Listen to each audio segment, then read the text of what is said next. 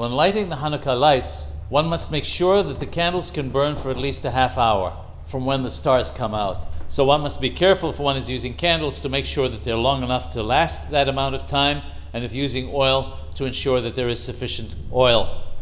If in fact there was insufficient oil to last the half hour, even if one were to add some later, say after 15 minutes or so, you see it's going out and you add more, you have not fulfilled your obligation of lighting the Hanukkah lights.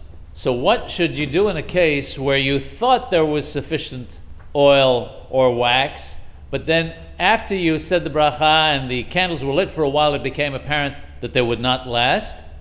You should put out the lights, add a sufficient quantity of oil, and relight them, but this time without a bracha. That is why it's very important before lighting to ensure that the lights can in fact remain lit for at least that half hour.